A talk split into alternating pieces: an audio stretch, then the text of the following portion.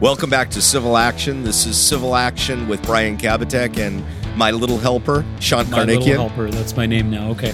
And my little helper, Yeah. Shant Karnikian. This is his first day. He's going to be allowed to ask questions. It's offensive. Oh, you're taking the training wheels off. Yeah. I like it. Yeah. He's going to be able No, to do things. I've So- worked for him for seven years. I've tried multiple cases with him, but I'm still the little helper. But anyway, yeah, this is Civil Action. We're a podcast where we normally do kind of boring, but you know, educational stuff where we cover new It's not cases. boring. New It's not boring. It's boring, but it's educational. it's That's value. 20 minute law school. That's what I call it. We 20 minute cover- law school. We cover four cases that, that are important to the plaintiff practice from the California Court of Appeals, Supreme new Court. cases. So it's not like law. It's like new cases that are coming down. So we cover those, and but today we're doing something more interesting. We're at the CAOC convention in San Francisco at the Palace Hotel.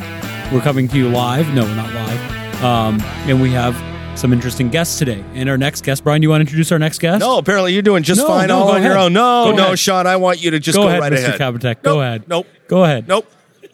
Nope. I'm out. Okay, Minh, why don't you tell us about yourself? Why Well, don't you hi. introduce him? Well, our next guest is Minh Nguyen, and uh, he is an attorney from Southern California. I think uh, He's young, a phenomenal attorney. a attorney. phenomenal attorney I'll pay you later, Brian. he Thanks. gives With his- back to the community. with his own practice, with a with a reputation that speaks for its, for for itself. With a yeah, and he does give back to the community. And um, why don't you tell us about your practice, man? well, thank you, Sean, and thank you, Brian, for having me No. I'm not here. Pretend like I'm not here. He's Okay, offended we're, we're now. gonna pretend Brian's not We here. We took the spotlight okay. away from him.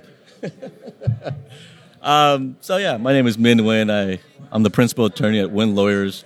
Uh, it's a five lawyer boutique firm down in Long Beach. We are a litigation firm. We try cases um, ranging from your run the mill auto cases to your complex automotive products liability or dangerous condition of public property cases.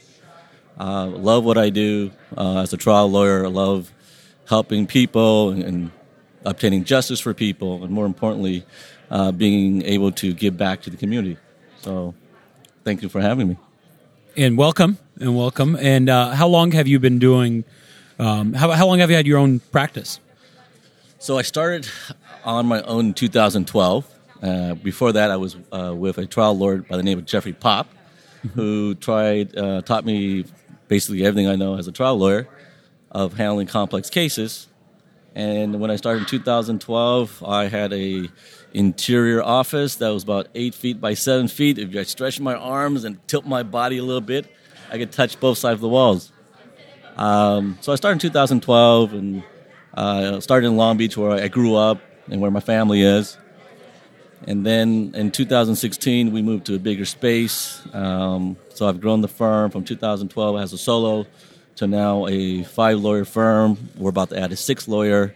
And then we have a staff of five, including uh, a, a registered nurse on staff because we do personal injury. Oh well, Yeah. Where did you? Let's let's go back in, a little bit in time. You grew up in Long Beach, and where did you go to college? Uh, so let's not overclass Long Beach. Long Beach, home of Long Beach Poly, Yeah, and Yeah. and Snoop, Snoop, and Cameron Diaz, and I think uh, LBC. the LBC.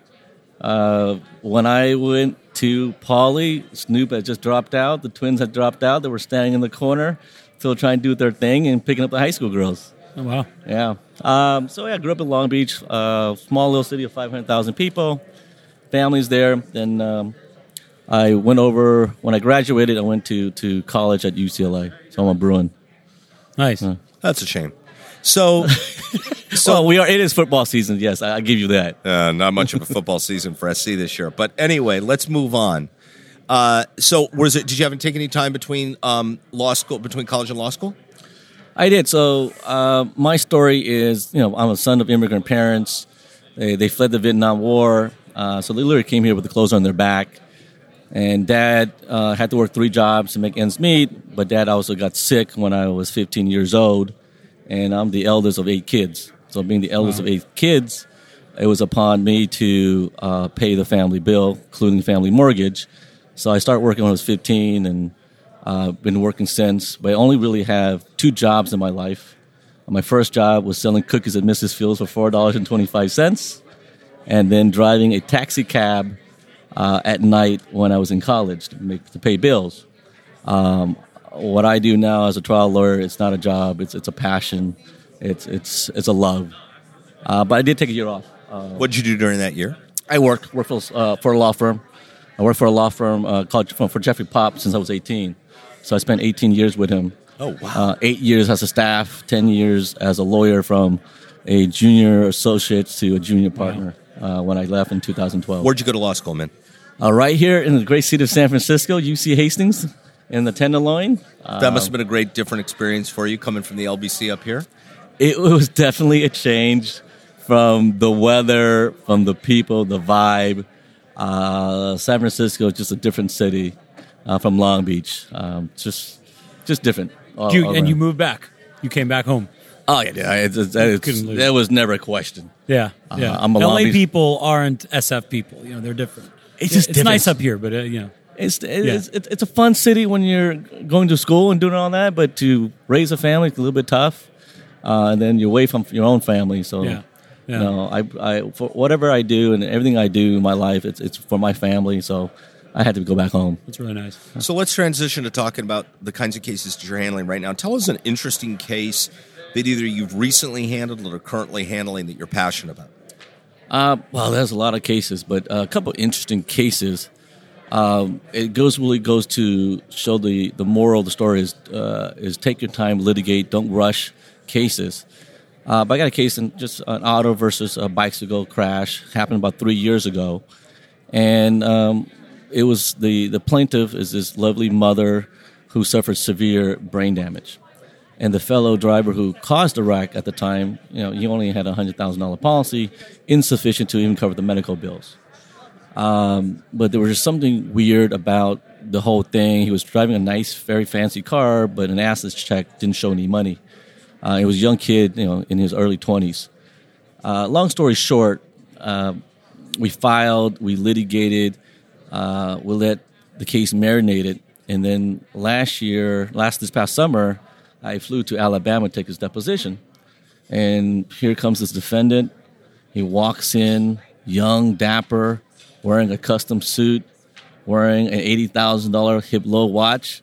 And when looking at it, like, wait, this is not the same defendant who hit my client who had a hundred thousand dollar policy. So I did a quick asset check, and lo and behold, in the three years since the crash, he's been featured in Forbes magazine. He started a multi-million dollar business, um, bought a mansion in, in Alabama, and so now he has the resources to to cover the, the medical bills that my client uh, has has incurred and will incur in the future. So that's that's an interesting story in terms of uh, don't be don't be too quick to pull the You trigger. could have you could have just taken that hundred up front and walked away. yeah. called it a day. Your client would still be out, and they'd still you know be suffering and not have enough to pay the bills. Exactly, exactly. And then the, the most lawyers, I think, would have pulled the trigger and taken the policy. But when you're, you're when the goal is to help the human being get the medical care that they need and to provide the resources, um, that that that uh, incentive or, or that trigger to rush to settle is is gone. And sometimes good things happen. All right. What would the current Minh tell the 20 or 21 year old Minh? Oh, I would have told this, and I have to say this to everybody. Um, I didn't attend the Gerry Spence Trial College of 2016. My, the current Minh would have told the younger Minh, go to a trial college, be it Gerry Spence, uh, Trojan Horse, Trial by Human, uh, Gary Dordick College. Uh, go attend a trial college because I'm one of those lawyers who learn how to try cases by watching other people and trial and by trial and error. And looking back, um, I'm kind of uh, ashamed to, to admit it, but some of my clients got short thrift because I really was learning uh, at their expense. And so this version would have said, go back, uh, go to a trial college and, and try more cases. Uh, so that's that's what it is. Minh, what do you? I'm going to ask you a couple of questions now about the plaintiffs' bar and the, the organized plaintiffs' bar. You're very active in uh, the Consumer Attorneys Association of Los Angeles, right? I am. I am. I'm, I'm a board of governor of CAALA, and uh, I've been lucky and privileged enough to uh, lead it as its president in 2023. That's great, and congratulations, and we're looking forward to that. So, uh, for young lawyers today, um, talk a little bit about the importance of being part of a organized bar, particularly the plaintiffs' bar. Yeah, on our side of the bar, it, it's it's it's strange and weird. On the one sense, we are competitors; we're competing for cases. but the camaraderie that we show one another, the help that we want to show another uh, when we are litigating cases is wonderful. It's, it's one big family. And nowadays, with young lawyers coming out of law school and can't finding jobs, most uh, most folks are hanging up their own shingles.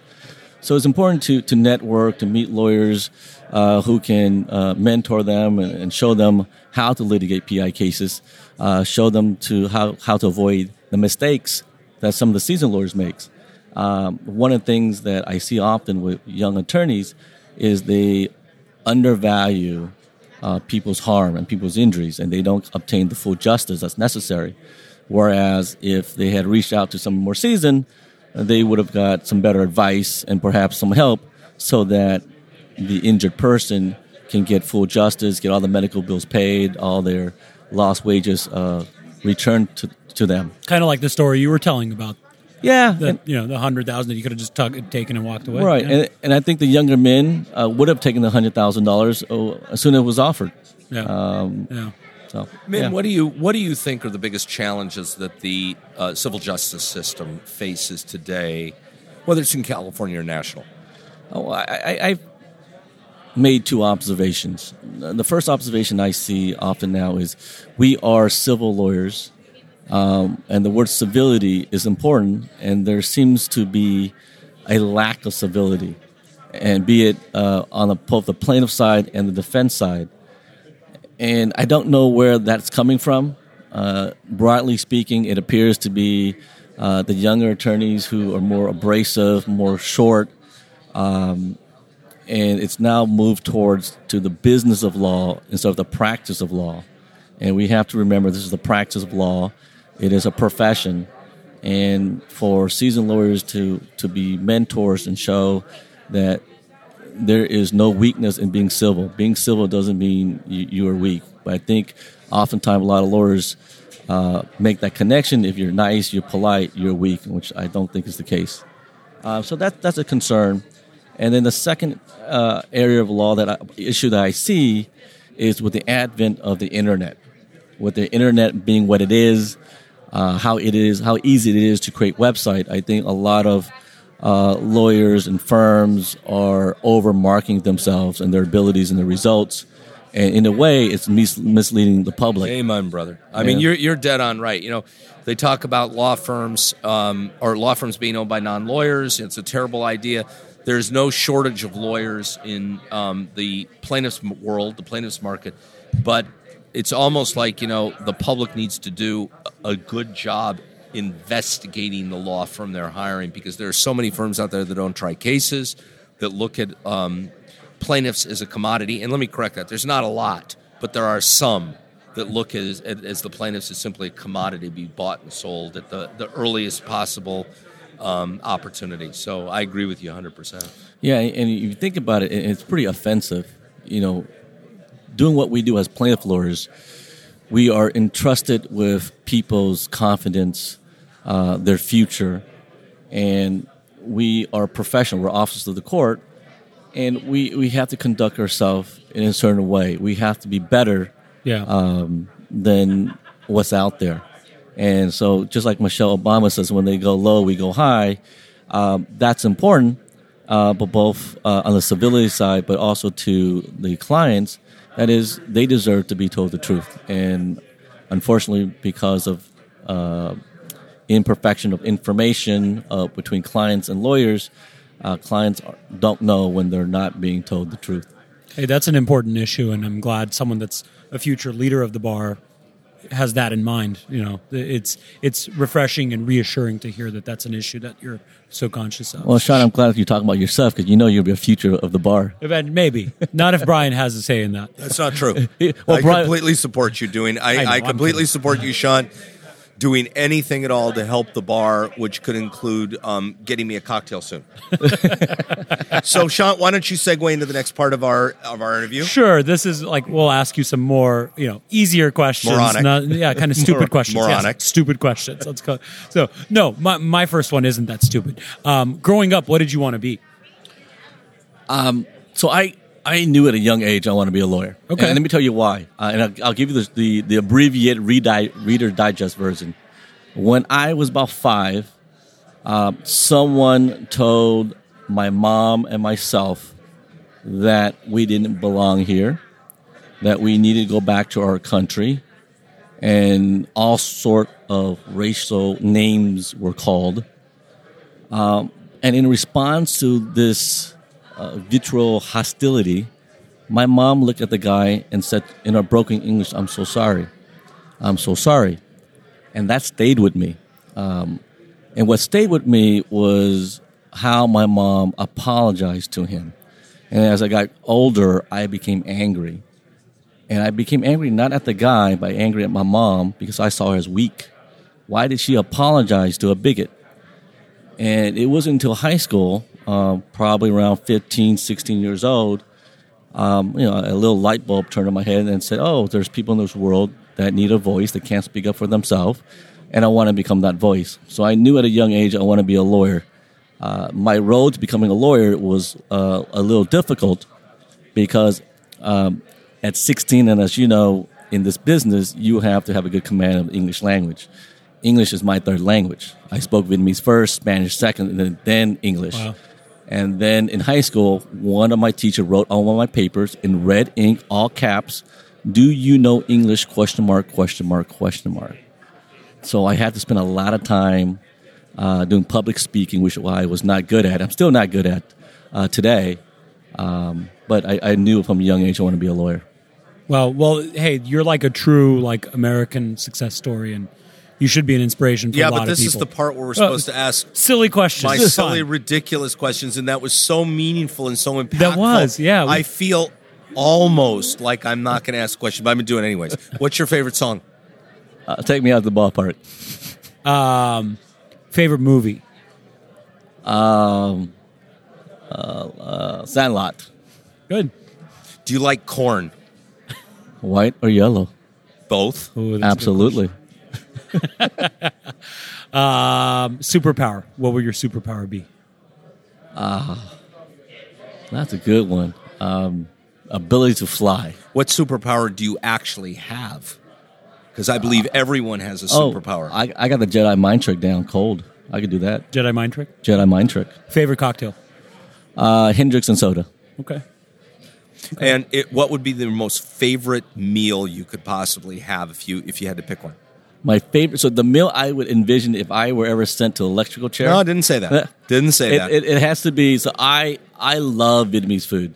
Pho. And pho, uh, noodles, vermicelli, and I don't get a lot of Vietnamese food because my wife doesn't cook Vietnamese. My wife is uh, half black, half white, and uh, so we I don't get a lot of Vietnamese cooking. So when I'm in Orange County or when I'm up in San Francisco, you always find me at a little Vietnamese place eating uh, the local uh, Nice. local foods. So that would be your last meal. My last meal, absolutely. Nice. So with that, uh, Minh, you've been an awesome interviewee today. We really appreciate we've been here with Minh Nguyen.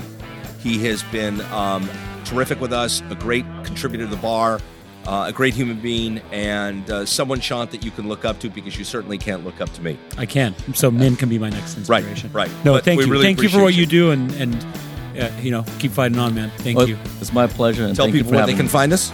Uh, they can find us online at kbklawyers.com. You'll find more information about uh, Minh on there as well when you go to his podcast page. Thank you for tuning in. Thank you, Minh. Thank you.